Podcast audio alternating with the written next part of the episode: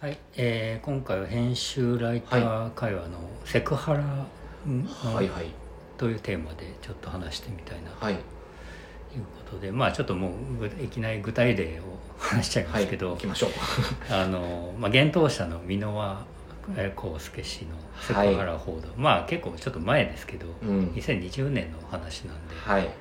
えーちょっと前ですけど実際にその発生したのは、うん。2016年から2017年ぐらいの話らしくて、表に出てきたのが2020年はい。ということですよね。ですね。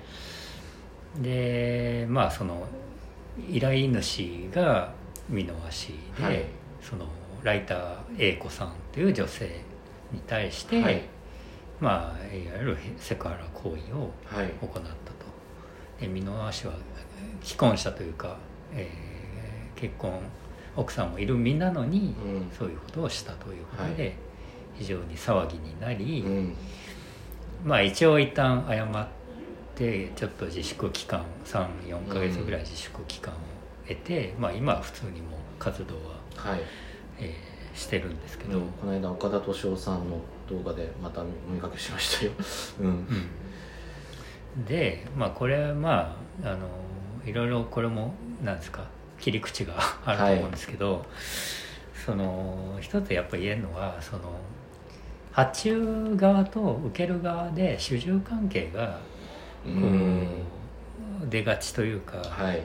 なりがちですよねっていう、うん。だから発注側が男性ですよと、うん。で受注側が、えー女性ですよと、うん。なるとそこでもう関係ができちゃうわけですよね、うん。だから女性側から、受ける側からするとこの人を怒らせちゃうと、はい。えーみたいな忖度も働いたりとか、うん。仕事が来なくなるんじゃないかみたいなことが働くと、で実際 A 子さんもそういうようなことがあってまあ一応のらりくらりと交わしてはいたんだけども、ちょっとどんどんエスカレートしていって、はい。まあ、耐えきれなくなってっていうようなこと。を、これエコさんフリーのライターでしたっけど、うん、確かフリーですよね。はい、だとするとその大手出版社企業側とフリーっていう構図もそこに加味されるんですよね。男性女性というののあれも加えて。そうそうそう、う。ん。しかもあまあ相手は幻冬者ですからね、はい。そこでも当然力関係がうん。歴然とであの生じてしまうとうん。いう問題があるよねと。で、まあ、あのこれは弁護士 .com の記事でそういう記事があったんですけど、うん。えーまあ、メディア業界のセクハラの、まあ、実態みたいな、えー記事があったんですよね、うん。まあ、ちょっとリンク貼っときますんで、はい。またあの時間あれば読んでいただきたいんですけど、うん。まあ、その中でその箕輪氏の件に関してそのメディア業界の人からさえも、うん。その A 子さんの側を非難する投稿が結構上がっていたと、で拒否すればいいじゃないかとか、うん。家にあげるなんて考えられないみたいなことで、うん。その弱者側のその辛さとか葛藤つまり A 子さん側の辛さとか葛藤を理解しようともしない風潮が業界に根強くあると痛感したということで、うん。そのジャーナリストの小江沼さんが書いてらっしゃるんですけど、はい。うん。これいわゆるそのねいわゆる性犯罪の裁判におけるあのその司法、うん。ねとか警察でのセカンドレイプと同じことですよね、うん、その辛い目にあったのにそのことをもう再度女性の側被被害を受けた側が事細かに説明しなくてはならなくて、うん。それが結局二次被害になるっていうことじゃないですか。そうそうそうはい。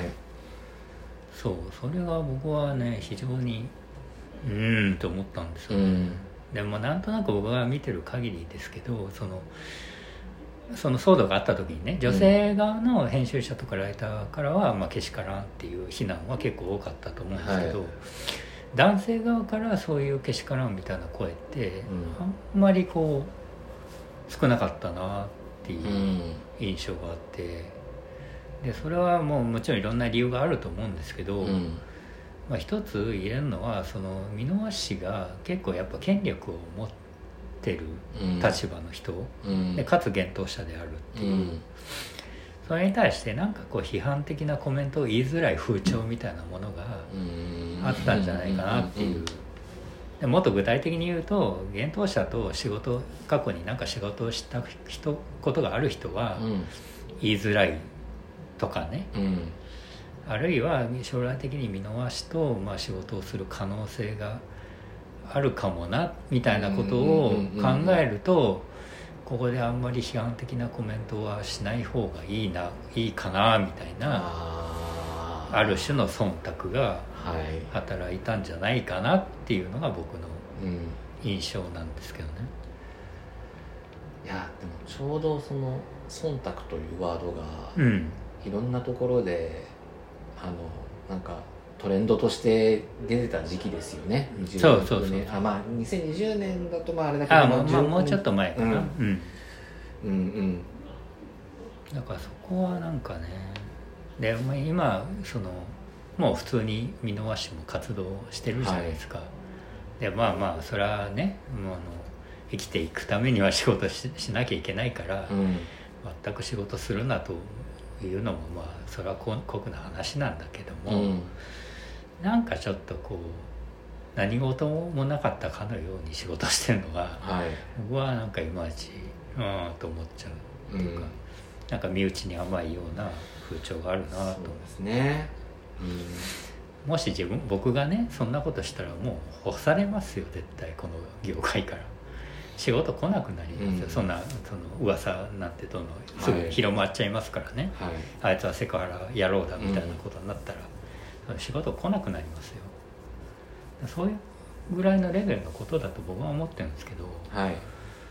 なんか全然そうなってないからうーんと思うんですよね。うん。なんかある種のやっぱりあの力を持ってる側っていうふうにもう感じちゃいますよね。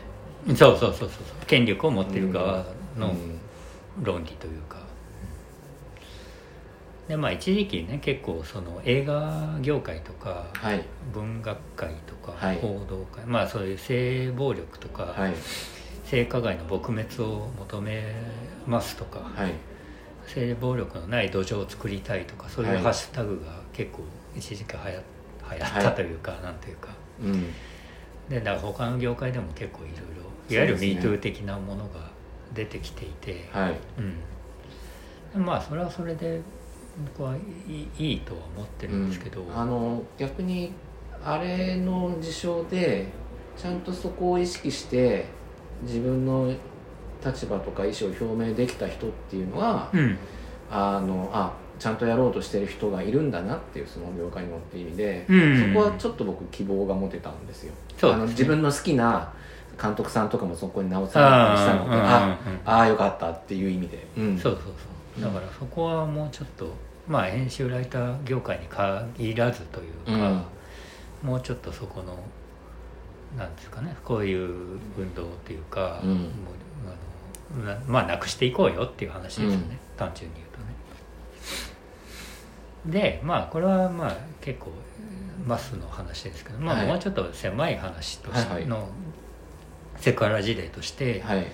まあ、これはとあるそのツイッターで僕は相互フォローになってる人がはいはいはい。そのツイートしてたんですけど、はい。まあ、ライターのコミュニティにおけるセクハラ事例みたいなものもあ、うんあ起きていると。はい。でそのライター同士の、まあ、いわゆる飲み会的なものが、まあ、あったらしい。交流会というか。うん。そういうのがあって、えーまあ、最初は普通に話してたんだけども、はい。そのだその人は男性だったんですけど、うん。男性が男性からはいはいはい。まあちょっとキスを迫られたりとか。あーあーお酒が入った状まあ態でのかなんわかんないですけどねちょっとホ,、はい。ホテル行こうよみたいなことを言われたりとかしてことがあったらしいんですよ、はい。うん、だからそういう、まあ、見逃しレベルのことじゃなくても、うん。もうちょっと狭い近いレベルでも、うん。そういうことは起こり得るよっていうはい。ことなんであの、まあ、気をつけましょうねっていう話なんですけどね。